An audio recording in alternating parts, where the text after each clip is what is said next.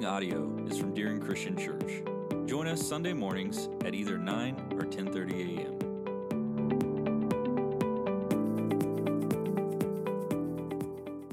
You know, once upon a time, uh, when I first got here to Deering, um, I was I was I was 20, 25 years old.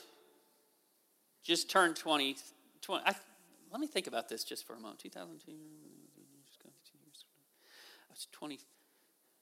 Yeah, 26. I was 26. I was 26. I was right. Okay. So, so um, I had no life. Um, I really didn't. You know, um, I, I, I, I played a few sports here and there. Went to the gym. You know, I didn't. I wasn't ever even home. You know, because I didn't really want to go home. So I went out to all you people's houses, some poor people. So, um, uh, and, and, that's what I did. And, and that was I just. And the thing is about not having much of a life, it makes it kind of tough to use illustrations from your life when you have no life.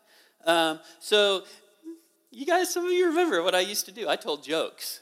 It's like, I mean, when you don't have any stories to tell, uh, you got to tell some jokes. Well, guess what, folks? I got a blast from the past right here.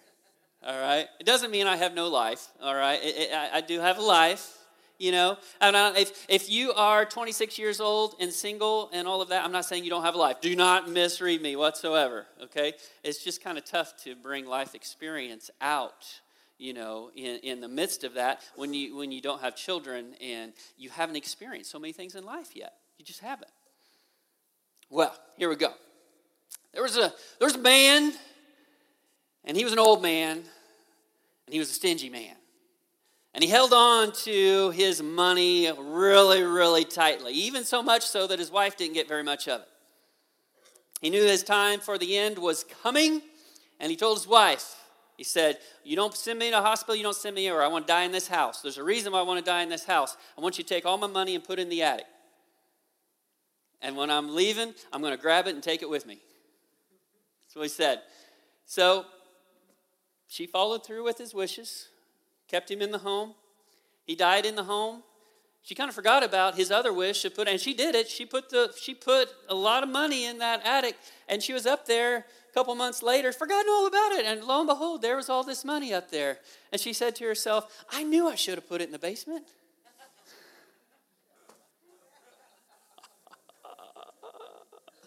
yeah, yeah, blast from the past. Some of you might remember that from a number of years ago.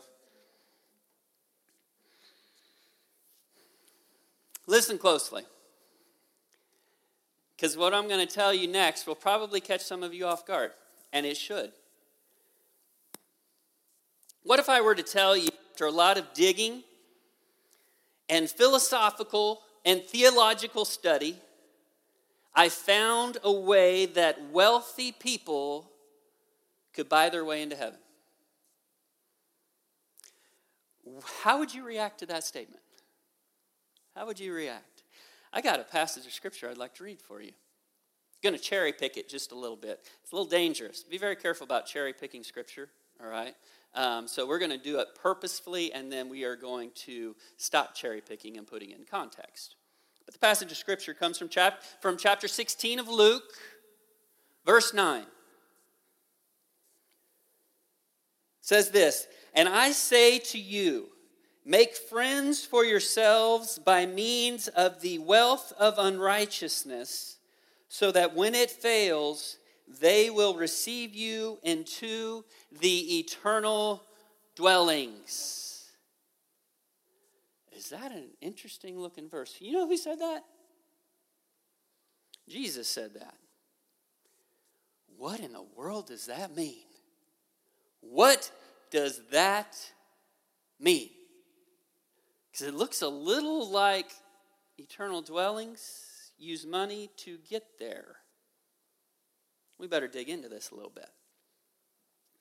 Let me tell you something of what's going on here. Jesus is speaking, but he's not speaking to himself. He's speaking to a large group around him. And Luke chapter 15, verse 1 and 2 tells us that within this group you have tax collectors and sinners and Jesus is with them, spending time with them, sharing with them, teaching them. And on the kind of the outside, a little bit looking in, in verse 2 of chapter 15, you see that there are Pharisees on the sidelines criticizing and grumbling. So Jesus goes on from that point, knowing who his audience is. In chapter 15, it is called the Lost Parable chapter of the Bible because Jesus goes on to tell three parables about the lost and how God's, God's desire to seek the lost. And God initiates that seeking of the lost. That's the whole purpose and why Jesus was here to begin with. But then you jump into chapter 16, and it looks like this. Jesus begins talking about the other side of that equation the initiative of man in seeking God.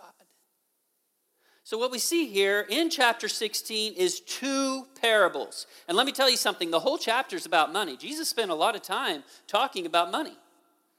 And he tells a story, and then he just says some things about money, and then he tells another story. And the Dr. Luke, that's how he put all of this together. The first of these parables is directed towards Jesus' followers, his disciples, and his potential followers. All right? And, and the point of the first one we're going to look at today is this how to use money on your way to heaven.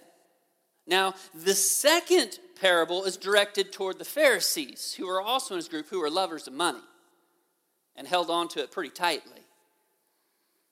And it, the second parable is directed towards them, and it's basically this how to use money on the way to hell. What we're going to do is we're going to focus on the first of these parables. So, if you don't have your Bibles open yet, hopefully you do, look to Luke chapter 16, beginning with verse 1. And this is Jesus speaking. It says this Now he was also saying to the disciples, There was a rich man who had a manager, and this manager was reported to him as squandering his possessions. And he called him and said to him, What is this I hear about you? Give an accounting of your management, for you can no longer be a manager. The manager said to himself, What shall I do? Since my master is taking the management away from me. I'm not strong enough to dig. I'm ashamed to beg. I know what I'll do. The light bulb comes on. I know what I'll do. So that when I'm removed from the management, people will welcome me into their homes. And he summoned each one of his master's debtors. And he began saying to the first, How much do you owe my master? And he said to him, A hundred measures of oil. He said to him, Take your bill, sit down quickly, and write fifty. Then he said to another, How much do you owe? And he said, A hundred measures of wheat. He said to him, Take your bill and write eighty. Now, catch what happens next. And his master praised the unrighteous manager because he had acted shrewdly. For the sons of this age are more shrewd in relation to their own kind than the sons of light. And I say to you, make friends for yourself by the means of the wealth of unrighteousness, so that when it fails, they will receive you into eternal dwellings. Now, as we've already said, verse 9 is the hard saying of this story. So let's hold off on it for just a little bit, okay? And let's jump into this for just a moment. I love it. I absolutely love it that Jesus was a storyteller and the best one that ever lived. Let me tell you, folks, there's some good storytellers out there. But Jesus was the most original. And I'll tell you, when he told these stories, you can see it in Scripture if you're reading between the lines. He captured the attention of people, he captivated them. Story time. We have a manager. Now, understand something first of all. That was a position in that culture. Often a manager sometimes would be a slave, sometimes would be a servant of the master. It was, it was a highly trusted position. It was, it was the position in which the master or the owner would place on someone because they're going to know everything. They're going to know the finances, they're going to know where the monies are at, they're going to know how much is there. And they're going to have the opportunity, if they so choose to take it, to be quite dishonest in their dealings. Extortion is not just a recent thing, people, all right? So we have this man in this highly trusted position. He is being given the responsibility of taking care of the monetary side of business. He's to distribute goods, he's to collect monies, he's probably also to distribute payroll to other workers or servants who weren't slaves. I mean, there's a lot to this position. And guess what? He abused it. Now, we aren't told exactly how he abused this position, but he did. He was, after all, he's been entitled of this story, the unrighteous manager. Boy, that's quite a title. Wouldn't you love to carry that one around? That'd be real nice on the office door, you know, right above the nice little name plaque above the door. Unrighteous, unrighteous steward, unrighteous manager. That'd be great. Uh, I'd love to have that one up there. Um, he abused the position, and guess what? If you abuse a position long enough, you're going to get ratted out eventually. It's going to happen. So the master hears that this is taking place. He calls this, this manager, this steward, this servant to him, and, and he, he gives him his walking papers. He says, You're done. I've heard about you. I've investigated myself. You are done. Here's the thing, though you cannot immediately have somebody who's in a position like that, you can't immediately have them walked out by security, the walk of shame. All right, you just you just can't do that. It takes a little bit of time. Um, if you just kick them out right then and there, then there's a lot of bills out there that are going to be left unpaid because you don't know anything about them, and that manager's not going to help you too much because you just kicked them out the door. So this is, I don't know if it's like a two week notice or something like that of being fired, but, uh, but he knows, but he is not immediately served those walking papers, accounts to close, loans to be collected, and the manager begins thinking to himself, what am I going to do a few days from now? What am I going to do here? So the manager, pretty sharp actually, decides to take advantage of what little time he has left. He doesn't want to beg, he's too proud for that. He doesn't want to do it. And the guy is, he's at least, uh, he's at least aware enough of, of, his, um, of his physical stature and his determination that he can't go out there and dig. He just can't do the manual labor thing. Um, he just can't. He's a paper pusher. That's what he is. So, what he decides is this is what I'm going to do. I'm going to go to those people who owe my master, my master's clients, and I'm going to reduce their debt. And by doing so, I'm going to make some friends. Guys, you, you know this. I mean, there's many of us in this room who have a mortgage. What if a representative from the bank came to you and said, "So you got you owe forty eight thousand dollars left on your mortgage? Tell me out. Tell you what, write it out for for eighteen thousand. Pay me right now, and I'll burn your mortgage myself." Hello, sign me up. You know, I'll do that one. I mean, I'll do that one. All right, and and see, in that day and in that time, when you have a manager in a position like this, they have the authority to sign that bill. And when the one who owes and the one who is owed, meaning in this case the manager, not the master, when they both sign the bill, guess what happens to that bill? It's marked paid in full. So the manager still has, for a short period of time, to do this. He has the authority to do it. It is perfectly legal. Think about this Think about this, you business minded people. In the long run, this was really going to turn out pretty good for the master as well. I mean, that's the type of thing that develops a pretty good reputation amongst the people when there is someone in charge who has grace upon those who owe. So the master hears about what's taking place. And that's just reading, maybe I'm reading too much into it in that. Maybe that's not necessarily the case, but I will tell you this because Jesus tells us in a story that the master hears about what's going on. He brings this manager in and gives him his job back. No, he does not give him his job back, but he praises him for his shrewdness. Let me ask you a question. Because you know what Jesus does next? Jesus uses this fictitious bad man, unrighteous man as a good example. Is that so unheard of? Have you ever done this yourself as a parent? Maybe, just maybe. Let me, let me throw a statement, you know, a sentence out here. You fill in the blanks yourself. Are you telling me that that, insert, you know, rotten scoundrel, okay? All right. Are you telling me that whoever can do that, insert nice, a nice, respectable action, a nice, good deed? Are you telling me that that rotten individual can do that good deed, but you can't? You ever say anything like that as a parent? Maybe I need to throw some names in there to make it a little easier for us as parents, but I better not. I get us all into trouble. That is what Jesus is doing here. Jesus is not exalting the manager's laziness or his crookedness. He's acknowledging his ability to use temporary resources and authority to prepare for what's coming. What's coming, he's going to be out of a job. Let's look a little closer now at verse 9.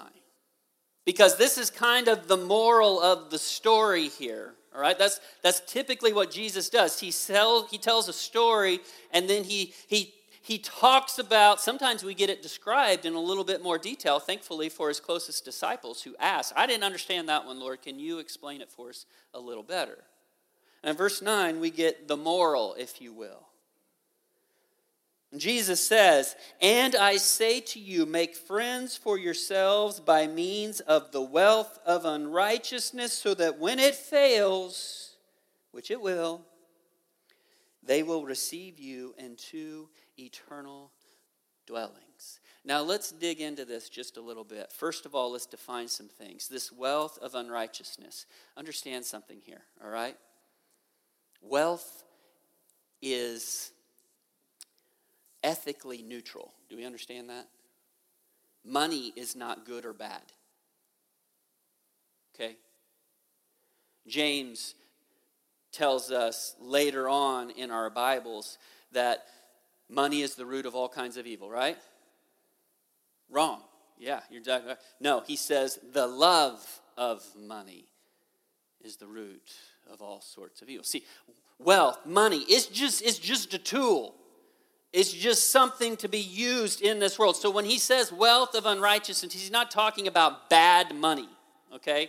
That's not what he's referring to. It's just money. But the point that he's making here with that is this money in this world is used for all kinds of rotten things. I mean, it is. And it is, it is obtained through rotten ways at times. It is used in rotten ways at times. And he's saying people of the world are more shrewd with it than my people, the children of light. Jesus told the children of light to be shrewd with what they have. To use your to use our power and resources and abilities to prepare for what is coming. What's coming? Eternity. That's what's coming, folks. Let me tell you something. Each and every follower of Jesus, I don't care how old you are, each and every follower of Jesus should often be carefully examining how we are using what God has given us for His glory. This includes talents, abilities, money, and possessions. And the list could go on and on and on. Because God, God's gifts are many, and He owns it all. You know, I love this time of year. I absolutely love it. That first week in a long time when you can go down the highway with your windows rolled down. You know what I'm talking about? It's like, no more AC today, you know? And you don't use the AC for a couple days and then you turn it on and it stinks. You know, that's when you know you've had a good couple days. and then the AC stinks, and that's just a just a just a just a statement of of everything about summer's bad. No, just kidding. Okay, I'm not I'm not going there. But but what we got here is so nice. We roll the windows down a little bit and feel that fresh, cool air coming in. I did that this week. I did that. Rolled this window down, and you know, my car it actually is tight enough a little bit that if you just roll one window down, it like turns into this boom, boom, boom, boom. There's, I don't know if yours does that. Like it's like this sonic boom going on in your car that messes with your heart rate. So, so I got to crack the window on the other side open a little bit. But I was like, I'm not going to crack the window open over there. It's a nice day. So I opened that sucker up, you know? So I got them both down. And I'm driving down the road, and all of a sudden I can't see, no, I can't see anything, man. It's like all of that dirt and nasty stuff in the car is now in the air, and I've created this nice little car tornado. You been there before? The car tornado's going on, the dirt's flying, it's in your eyes, and there goes a sonic, woo, there goes a sonic straw wrapper right out the door. Sorry, didn't mean to do that. It's paper though, It'll, it's biodegradable, it's all good. Okay, don't sue me. Uh, so, and then you got to roll the windows back up again because you know how long it's been since I cleaned my car? You know how long I've owned that car? That's about the same amount of time, all right? And I get that very, very strong reminder as I'm trying to see the road ahead of me that I kind of neglected some things a little bit. Just a little bit. And you know something? Folks, everyone, every single one of us in this room, we are wealthy people. You put yourself on the ladder of wealth in our world and folks, you hear a lot about the one percenters in our country. Um, our country is made up of one percenters. We all are. You've been outside the borders of this nation for a while, and you'll see it. We are wealthy people. You got, if you're not worried about what you're going to eat for breakfast tomorrow, you might be worried about what you're going for supper tonight. If you got more than one change of clothes to put on and a place to lay your head at night, you're wealthy. And here's the thing about being wealthy people it is so easy. The distractions are so many. Because that same wealth that we've been given to do something else with can sometimes cloud our vision.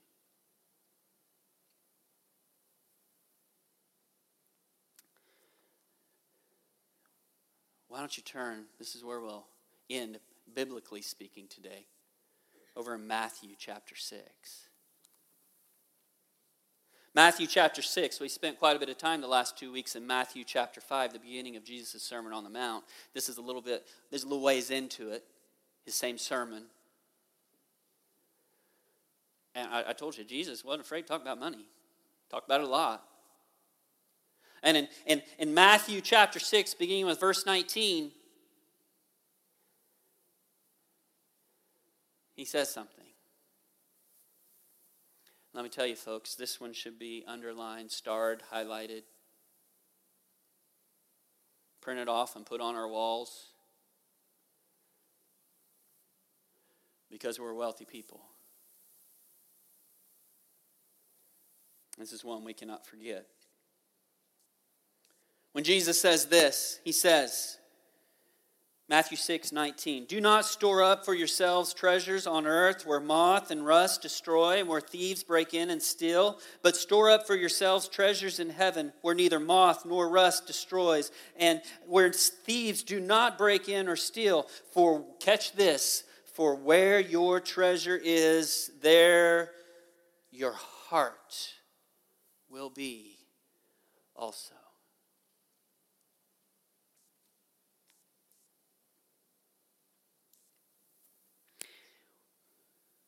When we look at the other things that Jesus had to say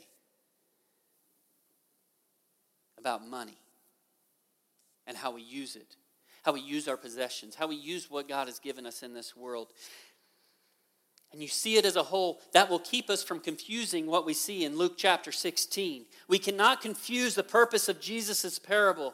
There were two very different types of rich people in Jesus' audience that day. Okay? You, you have very two different types of rich people. First of all, you had tax collectors. They're rich people. They were. First parable is directed towards them, those of them at least who are thinking about following this Jesus guy.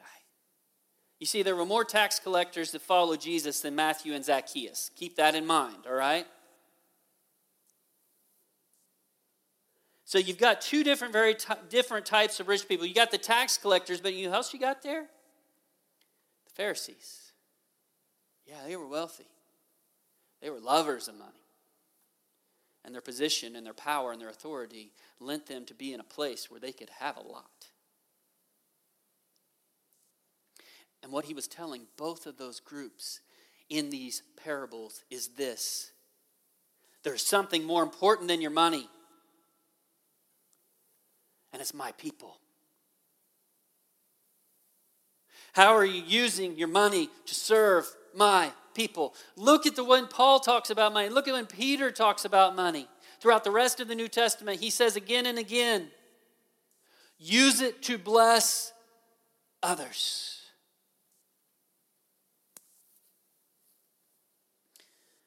No, Jesus was not telling this audience nor us that there is a way to buy your way into heaven.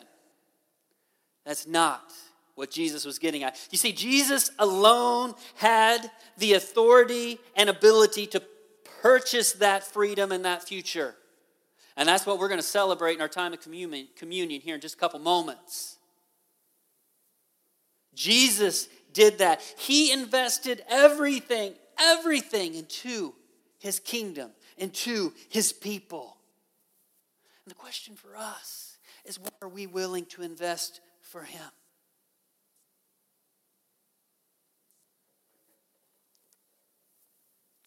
This is a difficult saying of Jesus, not just because it can be a little bit confusing here, and not all sayings of Jesus that are difficult ones are confusing. They're very clear. Once we understand these harder sayings of Jesus,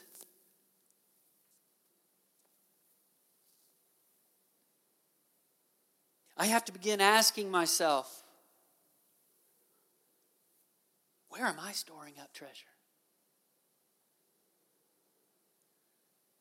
Am I storing up treasure in a place where moth and rust destroys and where thieves break in and steal? Am I throwing up in an attic so I can grab it on my way out? It's not going to work.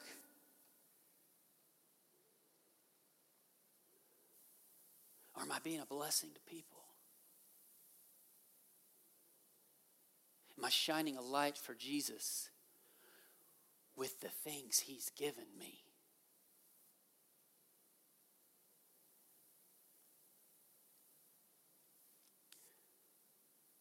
You know,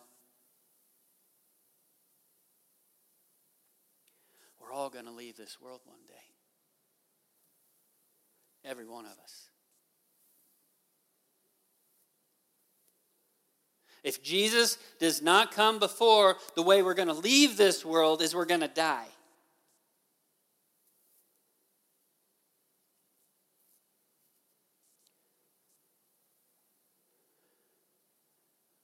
When people are speaking about us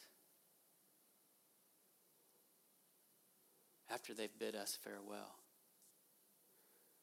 are you and I going to be known as a generous people? Person who touched lives. A person who didn't know how to hold on to stuff too tightly, but knew better how to let go of it how to bless others? Are we allowing God to bless others through us? And thereby storing up treasures in heaven.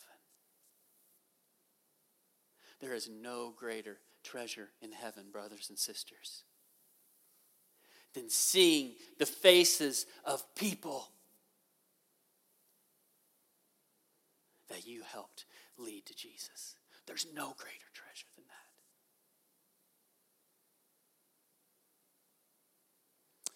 Come to our time of communion, there's a couple things we need to focus on. And the number one thing we need to focus on is the fact that what we are celebrating purchased our pardon, purchased our eternal place in glory, the blood of Jesus Christ. There's no other way, brothers and sisters. There's no other way. And every time we share in communion together, primarily we need to be thanking our God and remembering, because it's a humbling thing, what our God did for us. I'll tell you what, something else we might be thinking about today in light of this passage of Scripture. That's how I'm using what God has blessed me with for His glory, for His kingdom. And am I actively, actively storing up treasure in heaven? In this world.